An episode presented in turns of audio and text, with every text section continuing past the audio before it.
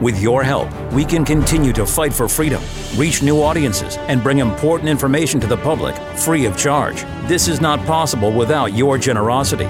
Join our quest for the truth and our freedom and donate today. Simply go to tntradio.live.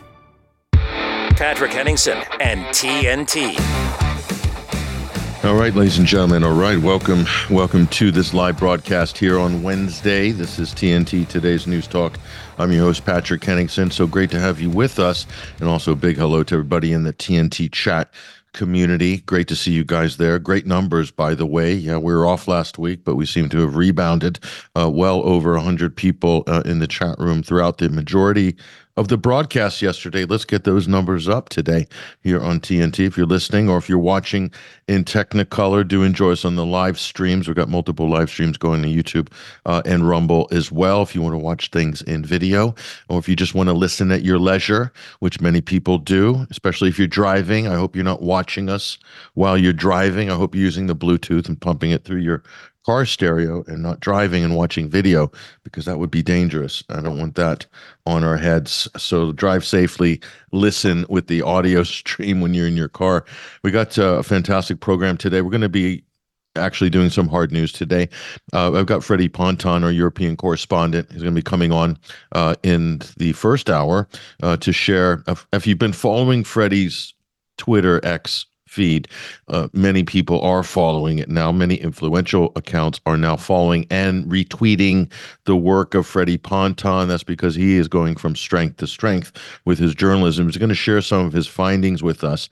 There are many uh, he's posted many articles as well on X, uh, so we're looking forward to speaking to Freddie about that. Uh, n- not least of all, war crimes uh, are now being documented uh, in Gaza at the hands of the Israelis. There's no doubt about this. This is where the story is right now. So we're going to be detailing some of that, plus some of the other things that Freddie has been looking into, putting some historical perspective on some of the finer points of this educating people. That's what we're trying to do on the program. We'll get Freddie in to do more of that in the first hour. In the second hour, I got an amazing guest. Dr. Not, Dr. Niall McCrae has penned a couple of fantastic articles, very different articles, both of which are at 21stcenturywired.com. He's going to be joining us to talk about, among other things, the crackdown on free speech in the UK. That's going to be interesting. And even as it results to people not being allowed to uh, hold certain placards uh, in public.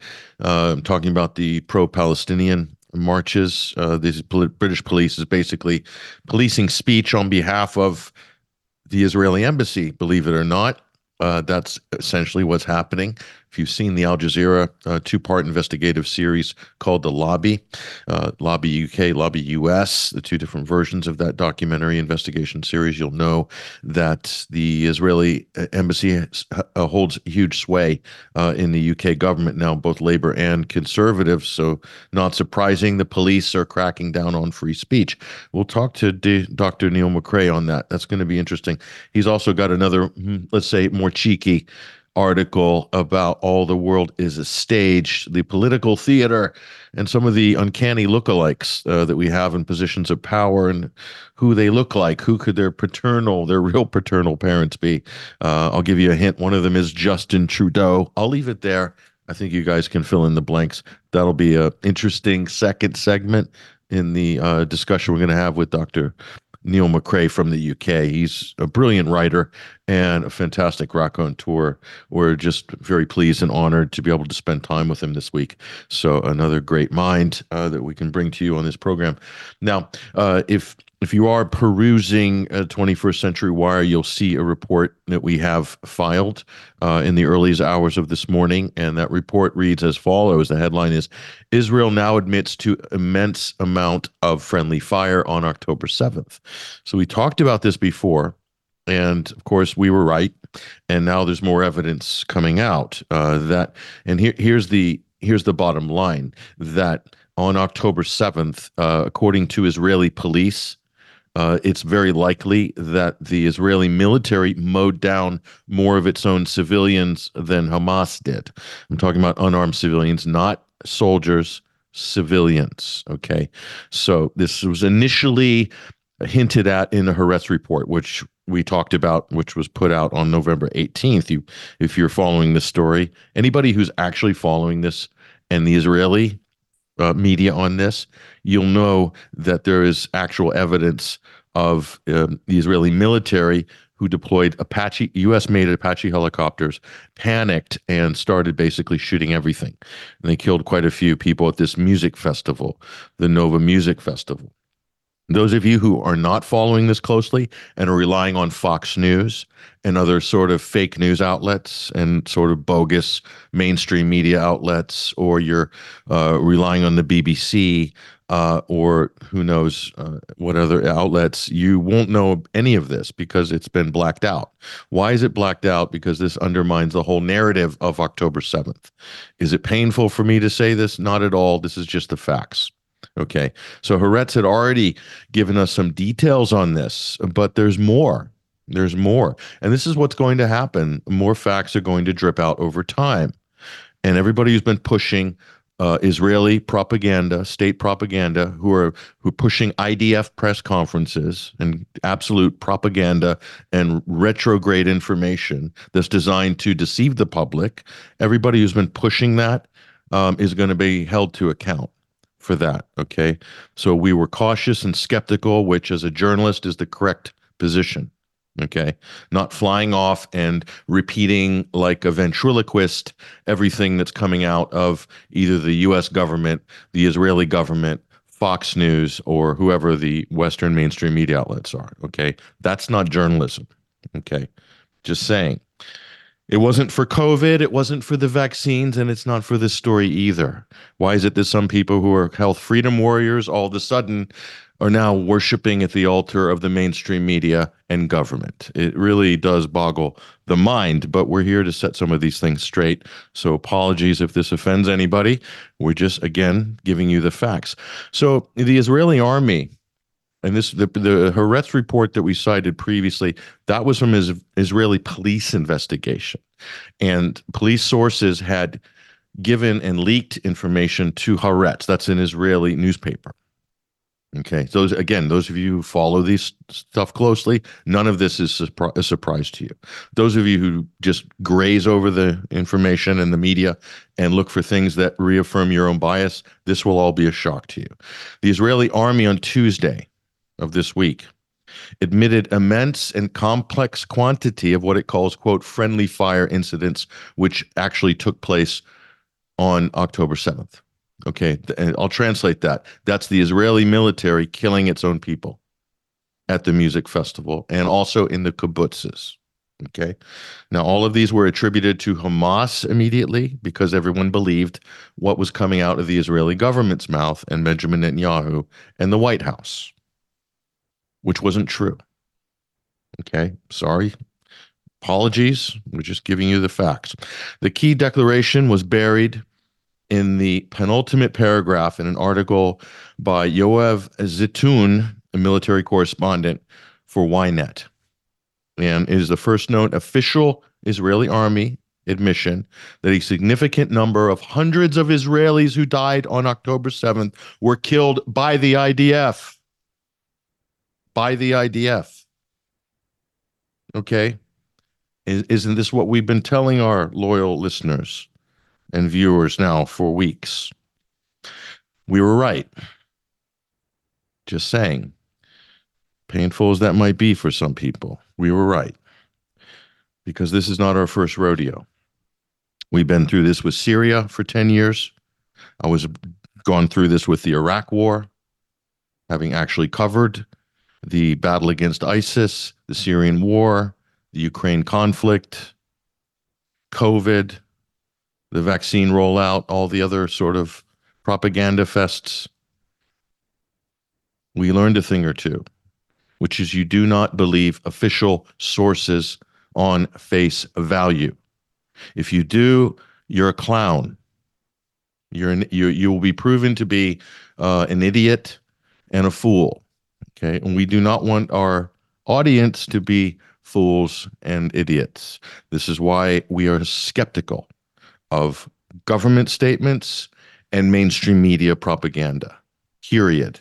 And it doesn't matter what the narrative is, what the setting is. As a general rule, that is the correct default position.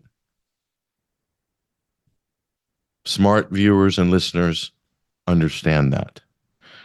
And as painful as it is, again, to point this out, not everybody agrees with us on this point because this is a highly politically charged issue and it becomes an emotional issue for people. And worst of all, it becomes a tribal and a partisan issue. So much so that they have the blinders on. They have the blinders on, they see what they want to see or not, and they hear what they want to hear or not. And that's always been the story, not just for this incident, not just for this war, but for every single one before it. And that's why we're here. Uh, I, I, can't put it any simpler than that.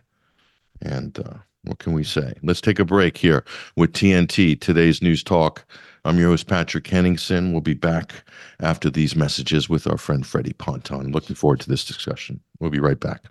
You should hear what Charlie Robinson is talking about. I think once we saw the supply chain issues uh, that happened during the COVID debacle, you go, well, that seems bad for the, you know, when you're fighting somebody for toilet paper, but it could be worse, right? It could be the last can of food. So people are starting to reevaluate and reassess their situations and their relationship with supply chains and the like. And I think what that does is it leads you to a place of saying, how can I make myself less dependent on the system?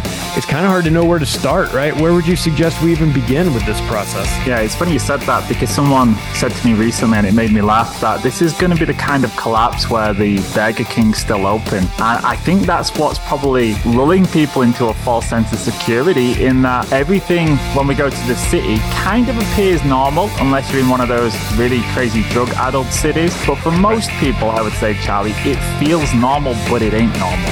the world yeah. is not normal. It's completely gone off kilter. Charlie Robinson on today's News Talk Radio, TNT. God's truth is enduringly true throughout all the generations. It transcends culture. The church is always going to be an embattled people.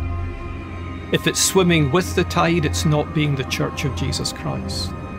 Look to the past, learn from the past, because the whole world lies in the power of the evil one. China has more than 200 confirmed cases of coronavirus, it's called. The entire state of California ordered to stay at home. That's 40. California has some of the strictest policies leveled against churches. Gavin Newsom's executive order threatens jail time and a $1,000 a day fine. Government that- stopping people from going to church, Dr. Fauci. When I went into the White House, when I sat in on the task force meetings, was a shocking level of gross incompetence. The mortality rate from the virus was 0.2 percent you know 99.8% survival rather than the 3 or 4% mortality that the, that people were saying at the time. The culture and the understanding of the people of Grace Church has always been not only do you obey government, but you honor government. Thousands of people in the streets, but you can't have church. The hypocrisy of letting people riot helped us all understand one thing. This is not what they say it is. By meeting, we're testifying the government has no jurisdiction here. I was arrested and driven to a maximum security prison. The government has obviously uh, turned up the heat on churches. My daddy. When the churches fall silent, the only religion left is the state. We needed to make a biblical statement because we always put ourselves under the authority of the Word of God. LA County threatened Pastor John MacArthur with jail time and arrest. We were going to be sued. They wanted Grace Church shut down. We wanted to go on the offensive and attack the health order as unconstitutional. This wasn't about health and safety, this was all about control and opposition to religious freedom. As the government gets more corrupt and more corrupt, snitches get rewards. Its totalitarian control has to increase. And you have to have a mask on. And as they shut down any attacks against them, this is not about freedom or personal choice. The last thing standing is going to be the church.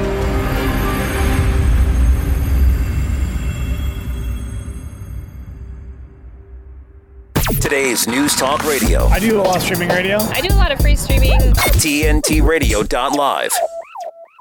All right, welcome back. Welcome back. It is Wednesday. We're streaming out live here globally on TNT Today's News Talk. If you're listening or if you're watching, we really appreciate you as a member of our audience. We hope you'll be a loyal listener or a loyal viewer. Uh, if you're listening on live stream, fantastic. On the app, amazing. If you're listening and watching on video on the live stream, either on YouTube or Rumble or the other great video sharing platform streams that TNT is going live out on, you can get that, share it with your friends friends, post it on social media. We will be uh, as well doing that on a daily basis. So you can look forward to that. So you can see us in Technicolor. And uh, one of the people that we can also see in Technicolor now is our uh, trusted European correspondent, Mr. Freddie Ponton, who's been a busy bee behind the scenes, causing trouble internationally, stirring trouble internationally on the X platform. Freddie, welcome to the program. Great to see you. It's great to be with you, Patrick. Thank you for having me on the show. And I keep, uh, I'm amazed, Freddie. Uh, every time I open up, I've got people sending me tweets all the time in my various uh, DM apps saying, Have you seen this? Have you seen this? I'm starting to get people sending me your tweets, Freddie, other journalists. So that means that you're doing something right, Freddie. What, what, how have you changed your game? You've changed the way you tweet. You've totally changed the way of, of your game on social media. And so we're starting to see your account is getting a lot of traction. What what what what exactly have you done? What changes have you made and how you're working? Well, I, I think that are, there's so much so much news out there, so much information and disinformation. It's really hard to cover it all. So I've really kind of uh, tried to be disciplined about how I approach the uh, the events, not trying to to cover uh, you know, the the fresh fresh news, which uh, we need always to take with a pinch of salt uh, until we can verify the information. So, as you were mentioning earlier in your show, it's really important not to to jump on the information and trying to to understand and fit it in a in a context that uh, uh, is uh, is demonstrable. You know, so I think it's a bit of more pragmatic uh, uh, approach, Patrick. And then a, a lot of threads, uh, as you've, you've you've seen yourself. You know, I'm trying to break it down in a very layman language. Uh, as far as the international law, the international humanitarian law, and the customary law, just you know, breaking it down so that people can understand that whenever we say something as journalists, we, we're trying to to put that in a frame uh, that we can refer to, and that is the international law. Uh, so whatever uh, news coming out of the United States or out of Israel or even out of other countries, uh, we always need to refer to that to see if it actually that fits in or if what has been presented to us uh, actually is uh, uh just a mistake or simply a, a, war crime. So we, we, we have to decipher that. And uh, it's a bit of a game. We can make mistake. We're not perfect. Uh, at all, but at the end of the day, we're doing our best, and I think the the work we've done over the last past I mean, not, not years, of course, but uh, with regards to the Gaza conflict, uh, we uh, we can say we've made a huge difference on the international stage, and uh, everybody has put countless hours towards, you know, maintaining a, a sensible uh, debate, making sure that we are not getting too emotional about it, but looking at solutions. And the solution that we all need to look forward to is a peaceful solution. That's what we need. Mm. That's what the world needs: peace.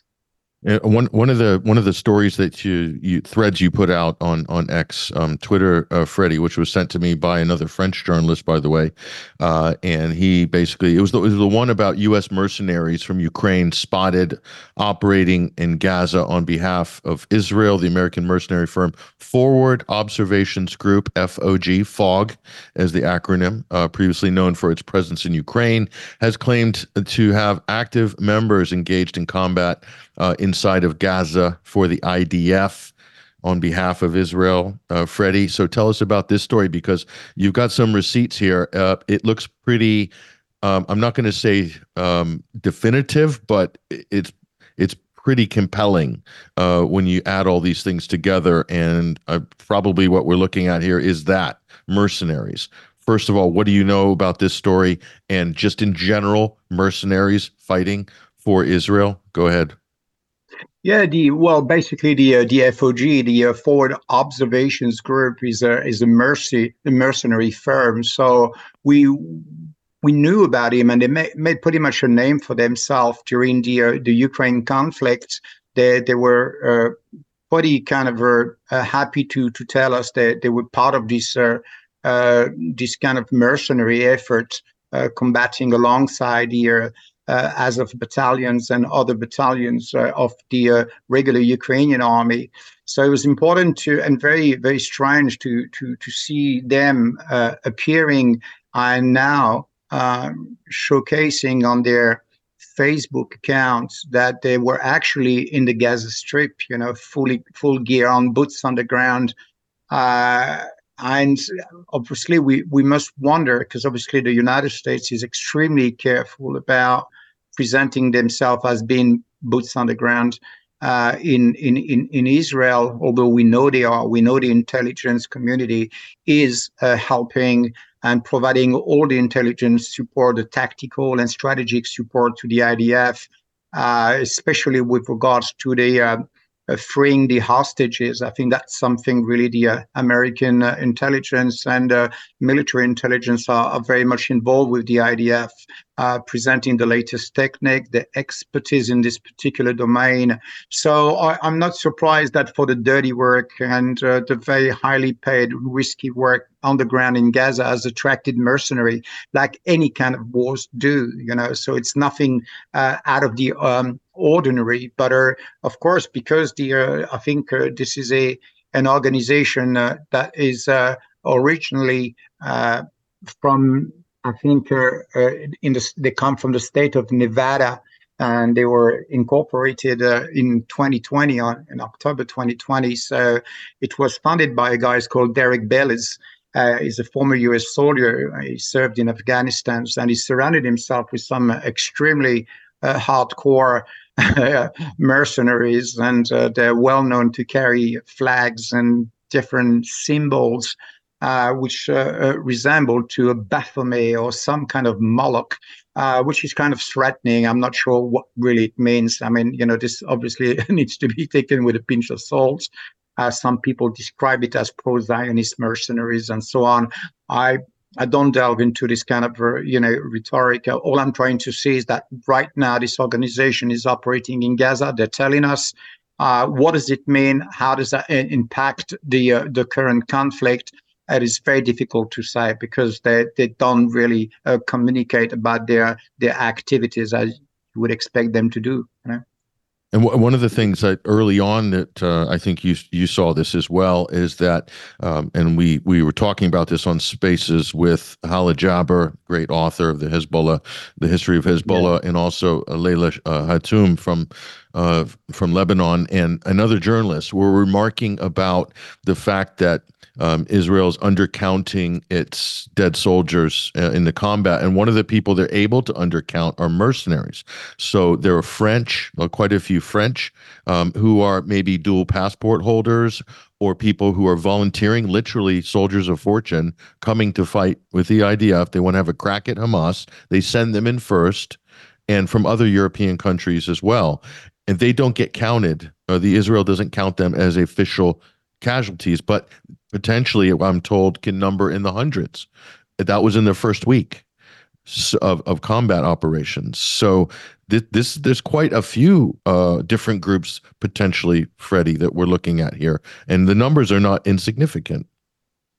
No, absolutely. I mean, there there are different factions. We we're trying to track them. You know, uh, they some of them uh, we have their names. You know, so we don't need really them to uh, to, to communicate under the banner of the organization they are representing or they're working under.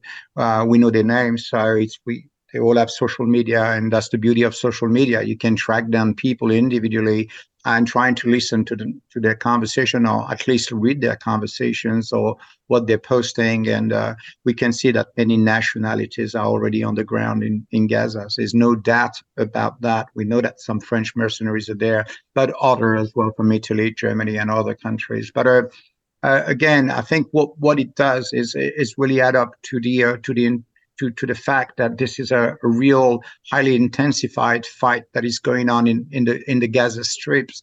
And uh, the Israeli uh, army is known to, to be very cautious about limiting the casualties uh, of their, um, their soldiers uh, using rather technology, intelligence, reconnaissance, uh, any form of technology that's going to help them to be more, uh, um, I would say, clinical about their, their operation.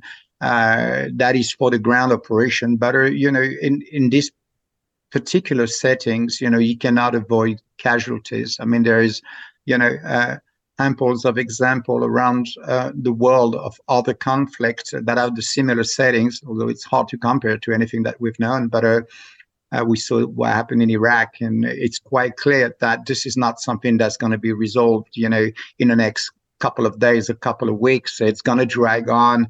Uh, there's a lot of resources uh, within the Hamas. It's well sponsored. It's technically uh, extremely uh, uh, well organized. And uh, I think they, they've prepared this conflict for a very long time. So we must expect this, uh, this kind of guerrilla warfare to continue for a, a period of time. Uh, but the bottom line, we also need to be very realistic uh, about the outcome the Hamas is fighting a, an army equipped with F-15 and F-16s that can drop bombs, you know, for a long period of time. And uh, we want to make sure we have a, a, a, Palestinian population that we can save uh, within the next weeks or two or in a month or two, you know. The, uh, and, and, and the problem is that uh, more fighting, more guerrilla fighting is going on, and, and of course, more uh, civilian casualties and atrocities and humiliation we are going to see. Uh, and you probably saw that this morning, but we saw a report from Al Jazeera showing some very disturbing videos and uh, images uh, showing the um, inside the Shadia Abu Ghazala school in Al Fallujah area, which is part of the west of the Jabalia, uh, Jabalia, sorry, refugee camp in northern Gaza, and we saw uh, women and uh, kids and you know uh, being literally uh, shot point blank and uh, hundreds of men sticking out and on display. Again, a bigger uh, humiliation exercises, but uh, we have literally murders on cameras, and it's really crazy. So I'm trying to assess it. I'm not jumping to conclusions, but uh, it mm. comes straight from Al Jazeera, which you know have a pretty strong source within the Gaza Strip, and these uh, videos and images are obviously absolutely uh, just you know, unbelievable to see that. So I don't know how the IDF is going to come up and explain themselves. Uh, but uh, every day we see atrocities, and uh, I, I want to be a, a, a, person that brings the debate of peace, you know, and how we get to peace. Uh, going to war is, is, very easy to do. It's very easy to achieve.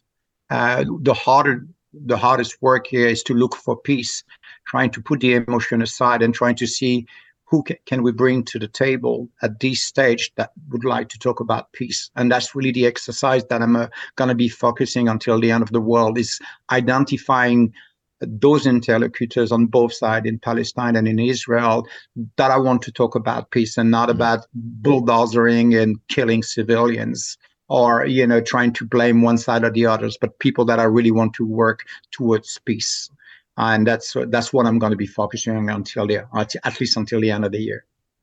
Yeah, no, look, uh, as you brought up that, I want to talk about the peace issue.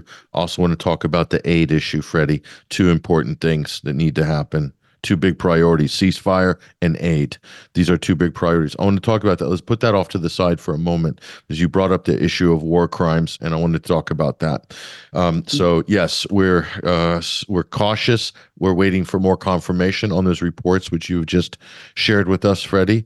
Um, Al Jazeera tends to have very robust reporting. So I have every reason to believe that it is likely to be the case. However, we should be, again, very cautious because these are serious charges. these are you know, is a potential game changer uh, in the global conversation. There's a massacre. So it's the type of thing, if you remember the Yugoslavian war, Freddie, um, the, the, the alleged Serbian massacres uh, in Bosnia, of which there were uh, massacres, you could say, but there was debate over how many and, and how they were attributed. That, that debate still rages on f- till today, in fact, but highly politicized uh, Yugoslavia. But you also also are sharing some of these war crimes on your Twitter uh, feeds, Freddie, and one of them is the stripping down of civilians and then either marching them uh, long distances or stripping them in en masse and putting hundreds of sort of you know naked men together in a ditch and then they're photographing it uh, the israelis. And i'm wondering what is this? Is this like humiliation or they, they they had a rehearsed one where they stripped all these men and then they made one of them carry an AK-47 as if he was a Hamas fighter. You probably saw that. And they did more than one take so you could see it was rehearsed. The IDF made them shoot this video because he held the gun in two different hands. We saw two different takes that were leaked.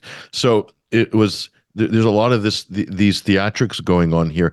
These constitute war crimes, uh, Freddie, according to the Geneva Convention, do they not? Well, uh, absolutely. The third convention, uh, the third Geneva Convention, is very, very well detailed about uh, the treatment of prisoners. I've tweeted it actually, so people can go and click on the on the link there and, and really kind of uh, take the time to to read it. And uh, it's really in plain English for everybody to understand on how civilians need to be uh, treated. They're not part of the conflict. they are really protected by the Geneva Convention and under international humanitarian law. So there's many treaties, many uh, international law, war, the law of the war, war law that protects the civilians. And when they get caught up in the middle of an, a military operation, they need to be treated differently from uh, uh, from military operatives. And uh, we can clearly see in that particular incident, which was basically another uh, Hasbara kind of uh, you know demonstrations where the Israeli government's using again a, a very questionable communication strategy to uh, to to sell, I think, primarily to the Israeli people to sell them that uh, they they're gaining ground and uh, this is a small victory and there's more to come.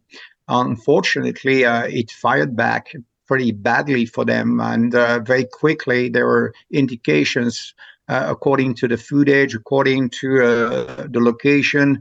Uh, that's really what was happening here is that the IDF literally got into a school, grabbed women's and and men's, uh, and then put them in a, in a in a military truck and then brought them into the desert, and they were there for a few days. Uh, a lot of uh, abuse were, were reported for from those that were released from this particular group of captives uh, which were taken hostage, and uh, they they describe uh, scenes of horror, and uh, they were really humiliated. Uh, there was you know beating, constant beating. Uh, they were handcuffed. Some of them had numbers put on their on their hands. You can see that they, they went through a, a lot, a lot of humiliations and and beatings, and and these are civilians. So some guys, I mean, work for newspapers, known, well-established journalists. Uh, some of the guys work for an aluminium shops, and on and on. I mean, there was just so many of them. Uh, the percentage given today, which is very hard to verify, but we're talking about a 75 to 85 percent of those that were uh, taken hostages by the IDF were actually just simple regular people that have absolutely nothing to do with Hamas. So again, you know, this is a, a an exercise to uh, uh, to create footage and data uh, to sell it to the Israeli population, telling them that we must continue because look, we are taking Hamas people and we emptying Gaza of the, the, the, the its Hamas or armed forces when it, it couldn't be further from the truth. The Hamas remains still extremely strong in the in the Gaza Strip. Of course, they are taking casualties. it's a combat. It's guerrilla. There's going to be people going down, but at the end of the day, it's nothing close to what the Israeli uh, military is trying to portray, not only in Israel but around the world. So to go back to the Geneva Convention, uh, I think uh, on this particular case, uh, Israel is going to be in major, major trouble because not only we can see they manufacture the data as you mentioned, you know, with uh, them giving instruction to uh, to a guy to hold the gun in the air, and then in another footage you can see the, the guns and and it's kind of uh, swept to the other ends, and it's really clearly a, a, stage. It's it's uh, it's Hollywood. Uh, and unfortunately, you cannot play Hollywood in the Gaza Strip with civilian. It's just simply against the law. So Israel has been caught up here, and they're gonna have to respond because it really amounts to a war crime, Patrick. Yeah, yeah, and there's so much of there's so many other examples of this now coming out. So clearly, once they've penetrated Freddie um, into Gaza, and they're sort of prodding um, in, in northern Gaza, but also in, in more so in the south uh, with every given day. Now um, you're starting to see more of these sort of demonstrations, if you will. Uh, we saw Israeli soldiers burning food aid. You probably saw this as well, setting food aid on fire in the trucks. Uh, and also ransacking uh, stores with food in them and other supplies and burning them and sort of making videos and putting them out on social media of how they're destroying people's homes and going through people's belongings. It's, it's the the humiliation aspect seems to be quite a big thing. Maybe the type of for Irish soldiers there's one there. I don't professional army to me actually. Um, what they're doing is uh, any professional uh, from a war crimes uh, standpoint, Freddie. But um, w- one of the other issues is, let me see, we we actually we're going to go to break, Freddie. But when we come back, I want to talk about the Rafah border crossing, also the UN World Food Program as well, and these other NGOs and uh, these efforts that you're also familiar and experienced with. We'll talk about that, why these things are being held up, this this this side of things is a total disaster. And i want to find out why and get your opinion on it after the break. I'm patrick henningsen. This is tnt today's news talk. I'm here with investigative journalist freddie ponton from the continent. We're going to delve in deeper uh, into the humanitarian crisis that is building up right now in gaza. We'll be back after these messages. With his expert analysis and opinion this is tnt radio's timothy shea Congratulations to new Argentine President Javier Milei, who was sworn in over the weekend. Milei's election last month rocked the South American nation and the world and returned Argentina's government to the people after decades of socialists robbing them blind. How blind? The hyperinflation in Argentina has been outrageous, impoverishing up to 40% of the population. Inflation for 2023 stands at 183%. As bad as Bidenomics is, at least it's not that bad. And President Milei set an example for once and future President Donald Trump by signing an executive order as his first official act in office that reduced the number of ministries from 21 to 9. 12 ministries, such as the Ministry of Women genders and diversity are no more. Not only will that help the bottom line in Argentina, it will expand liberty and bring a better quality of life to the Argentine people. Here's hoping that that happens in the United States in 2025. From MAGAInstitute.com, this is Timothy Shea for TNT Radio. Whatever happened to good? It's a word that gets thrown around a lot, and it's become our automatic answer to so much. Hey, how's things? Good. Your mum, your weekend? Good, good. Is good even that good anymore? At the Salvos, we believe good deserves better. Let's reclaim its true meaning. To us, good has always been about making a difference, and good never picks or chooses who it helps.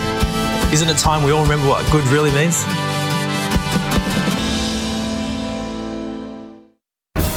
Political commentator and investigative journalist. You're with Patrick Henningsen on today's News Talk Radio, TNT.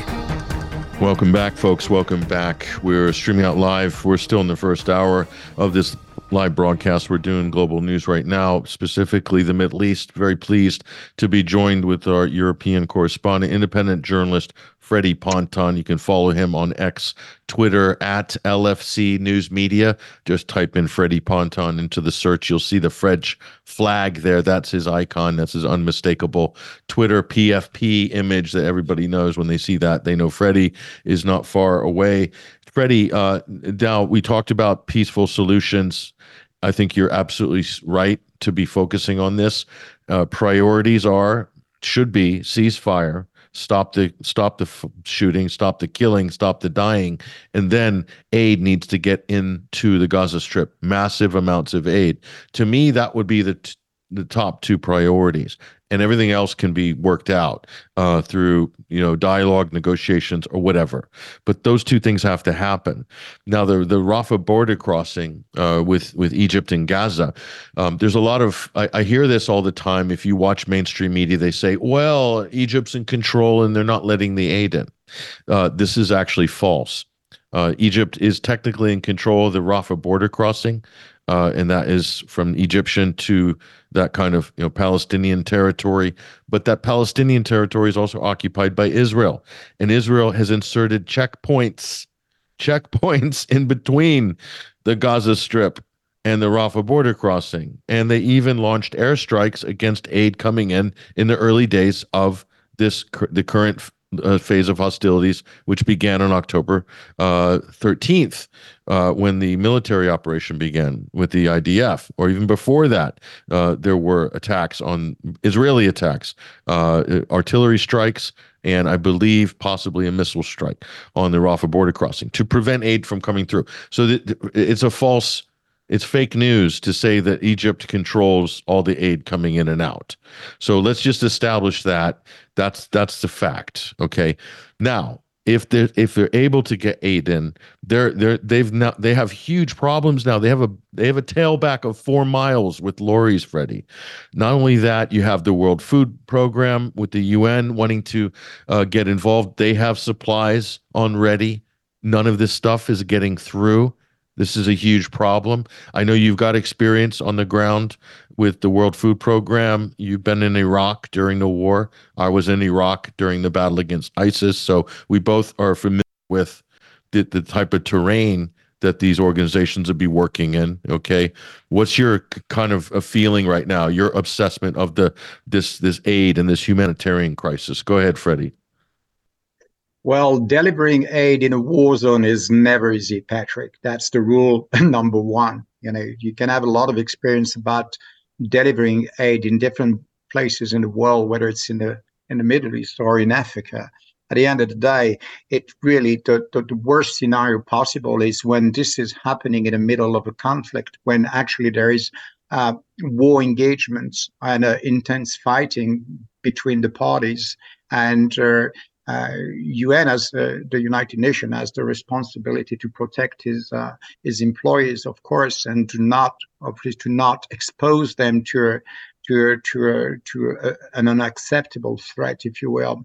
So this is the, the, the problem that you're facing is a, a border that Israel described as completely controlled by the Egyptians, and then you you have an accumulations of uh, uh, of uh, lorries and goods that wants to come into the uh, the Gaza Strip to uh, to provide some relief and some aid. The problem, as you said it very uh, uh, precisely, is that there's a lot of checkpoints, and you're dealing with an extremely paranoid Israeli defense forces, which basically want to check every single uh, boxes every single person as well. It goes down to the individuals. They're extremely worried about having weapons or any kind of uh, uh, you know, some kind of support that could uh, uh, obviously change the outcome of this conflict.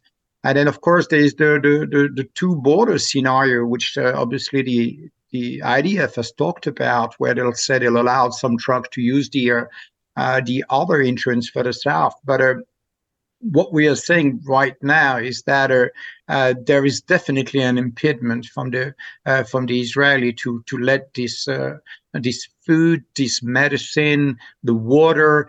Uh, they're, they're, creating really an unprecedented humanitarian crisis, uh, and uh, by many means. And it's not only uh, redirecting uh, population uh, on the shore of the Gaza Strip in the Al Mawasi kind of enclave, which has absolutely no facilities to accommodate 1.9 to 2.2 million people. I mean, this is ludicrous for them to call that a, a, a you know a, a, safe zone. There's no safe zone when you jump into a place and you put millions of people which have no toilets, no running water. Uh, this is a recipe for disasters, and the United Nations will tell you that. They've learned it from Sudan, from other places in Africa. You just simply don't do that if you care uh, and we can only come to a conclusion is that uh, the IDF and the Israeli governments really don't care much about Palestinians. They, they they don't look at them. They don't treat them as human beings, although they are responsible for them. You see, for me, what's really I found it extremely difficult is when the Israeli government trying to detach himself from the responsibility of being an occupying force. It comes with uh, responsibility, and you need to. Uh, there are certain things that you need to do and provide to these civilians. Even if you're the occupying force, you're responsible for them.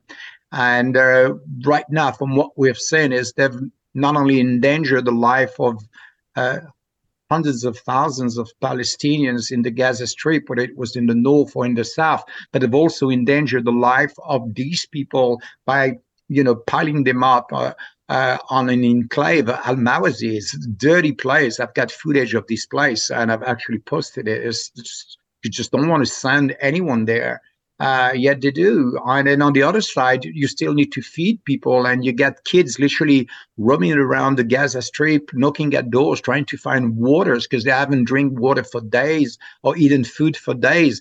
Uh, this is really uh, uh, as bad as it gets because the United Nations cannot provide the support that they would like to do. We can see that the uh, the, the, head of the Uni- uh, UNRWA, the uh, uh, the main operation of the UN in, in Gaza is absolutely uh, frustrated by what the Israelis doing. And so Israel keep on blaming other people for what they're actually doing to uh, to the Palestinian civilian population.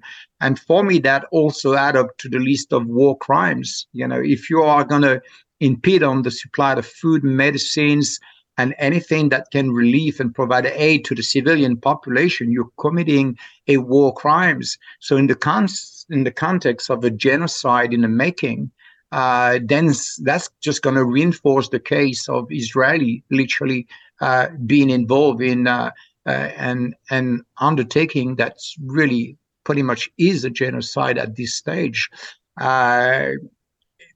Israel will never be seen the same way. And that's my, my conclusion. Israel will never be seen through the same light again.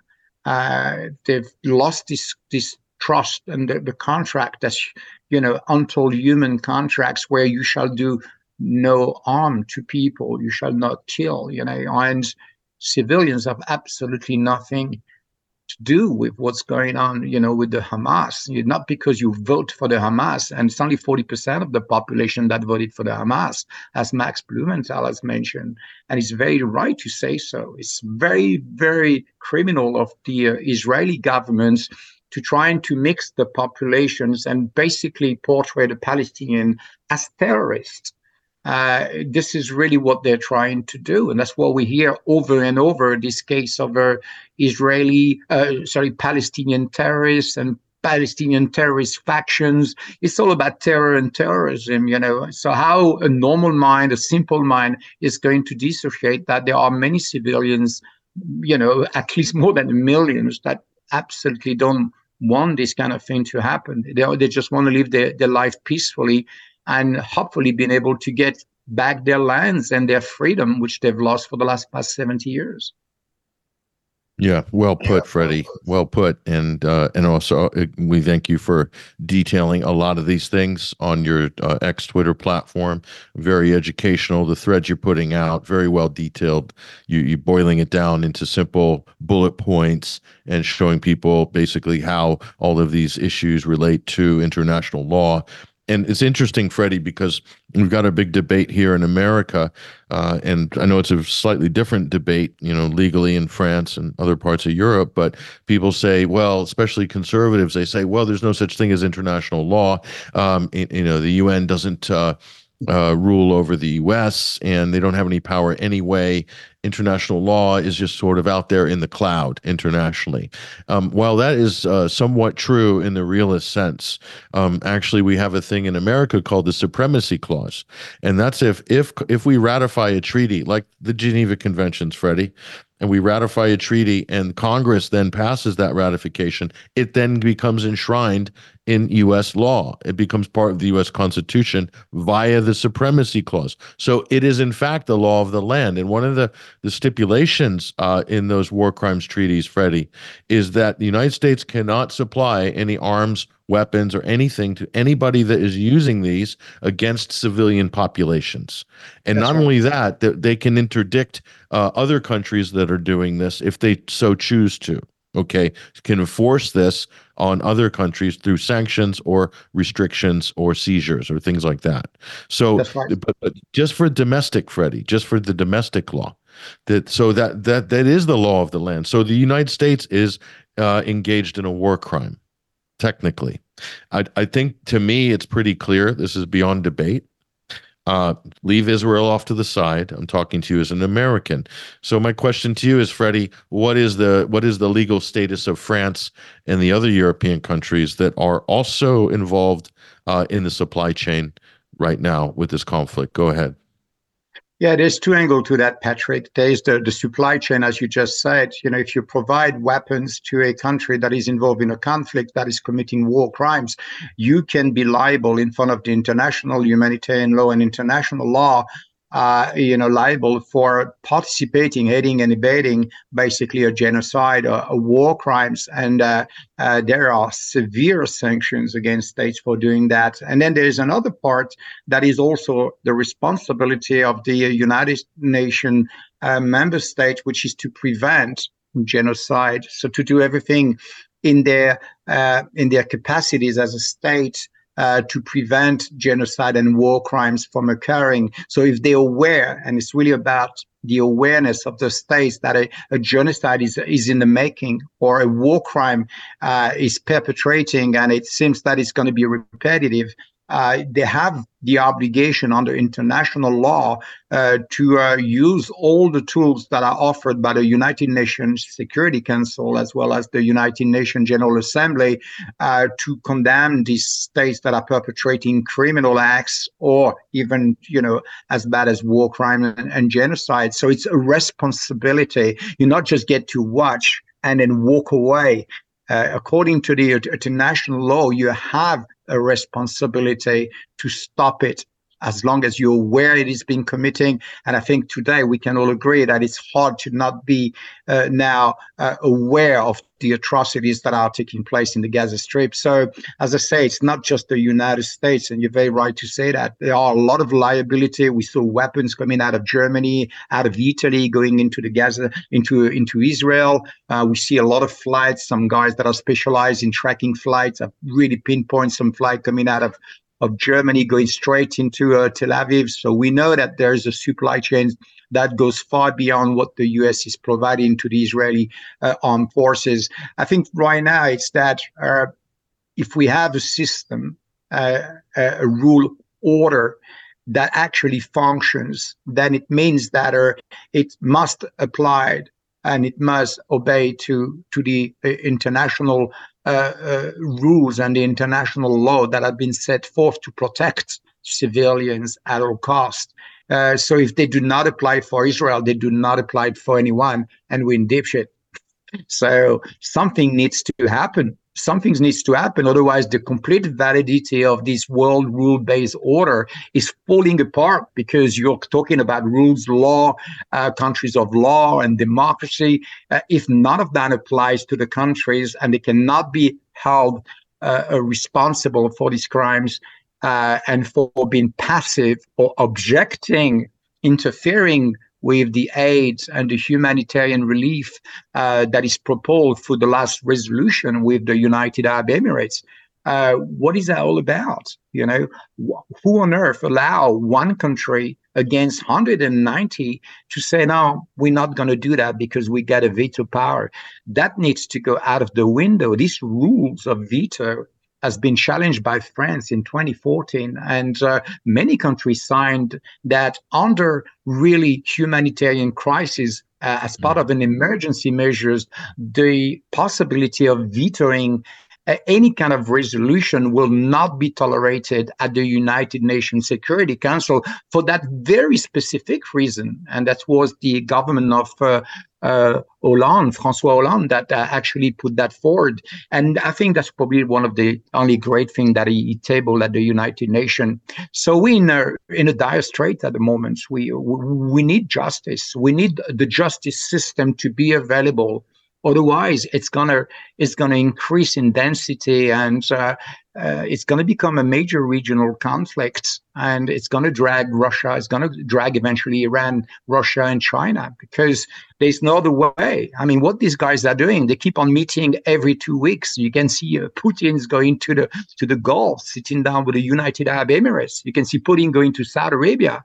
And then upon his return, he's got Raisi sitting down with him. What do you think these guys are talking about? Well, I mm can tell you what they're talking about.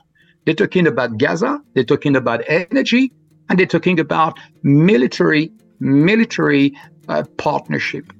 Right. Mm-hmm. So this is a coordination, and they're going to coordinate their defense. They're not going to be deterred. Yeah. They're not going to no, be Freddie. Freddie, very important conversation. Again, we're just scratching the surface of it. Thank you for joining us on TNT this week. Freddie Ponton, follow him on X, Twitter, and also look at his work at 21stcenturywire.com. Freddie's done a great job and continues to do so. Thank you for joining us, Freddie. You're welcome. Thank you for having me. Look, top of the hour news headlines are coming up, and I got Dr. Niall McCrae waiting in the green room pretty soon. So I'm looking forward to that conversation. That's going to be uh, entertaining to say the least. Uh, but we're going to hit the UN resolutions and other big stories on the other side. Patrick Henningsen, your host, TNT Radio. We'll be right back.